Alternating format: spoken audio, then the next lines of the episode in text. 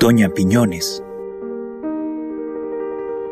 Estera y esteritas para contar peritas, estera y esterones para contar perones. Esta era una vez una viejecita llamada María del Carmen Piñones. Y esta viejecita vivía asustada, todo lo temía, todo le espantaba. Vivía escapando de miedo en el día, de noche dormía detrás de su cama.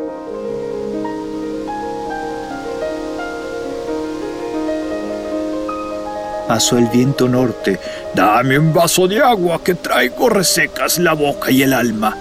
Y doña Piñones, sin decir palabra, corrió a esconderse bajo su paraguas. Pero ahí debajo todo estaba oscuro y doña Piñones temblaba de susto. Temblaba su mano, temblaba el paraguas. ¡Terremoto! dijo y cayó de espaldas. Y doña María del Carmen Piñones después no sabía ni cuándo ni dónde se había caído. Recogió el paraguas y se sentó al fuego a cocer su enagua. Pasó el viento sur. Préstame el brasero, que mi corazón se transforma en hielo. Y doña Piñones, morada de miedo, se subió al armario en un solo vuelo. El armario es alto y doña Piñones queda suspendida de él por un dedo. Trata de agarrarse, se golpea el cuello, por sobarse cae gritando ¡Me muero! Pero no se ha muerto, no, doña María.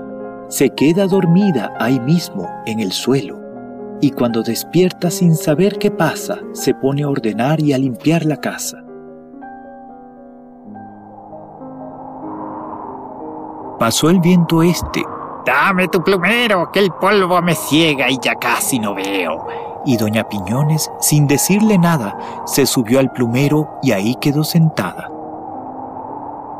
Se mece el plumero de acá para allá, y doña Piñones viene, viene y va. Y al final mareada con el bamboleo, se cae sentada sobre su brasero.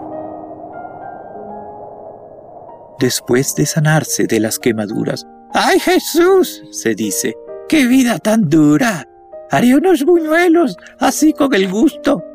Olvidaré el miedo, el temor y el susto. Pasó el viento este. Préstame tu manta, que el sol me persigue y casi me alcanza. Y doña Piñones se pone muy pálida, da un salto y se cuelga de su propia lámpara. Ahí doña Piñones se queda colgada. Nadie ya ha venido más hasta su casa, pues los cuatro vientos cuentan donde pasan que doña Piñones no da a nadie nada. Pero un día un niño que escucha los vientos oyó que contaban este cuento cierto. Pobre viejecita, dice, si le encuentro en un dos por tres le quitaré el miedo.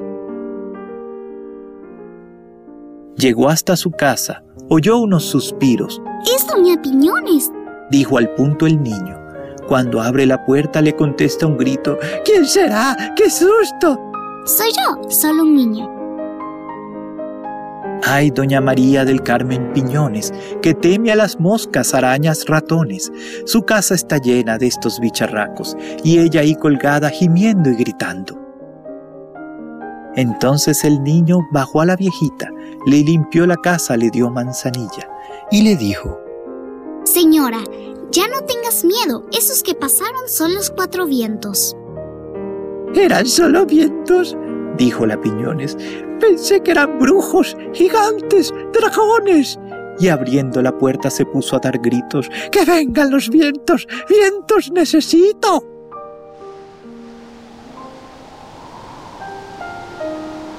Llegaron los vientos, los cuatro llegaron, y doña Piñones los quedó mirando.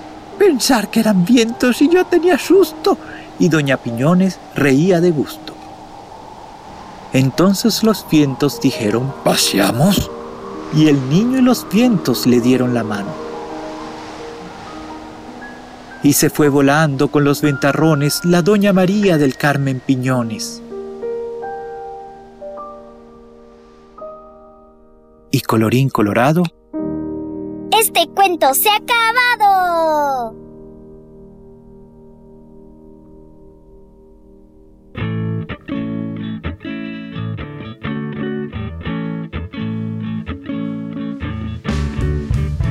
Este libro de la escritora María de la Luz Uribe, editado por primera vez por Ecaré en 1981, es uno de nuestros cuentos favoritos Llenas de humor y ternura por el personaje, las ilustraciones de Fernando Cran y su diseño le dan una rítmica especial a los textos de la autora.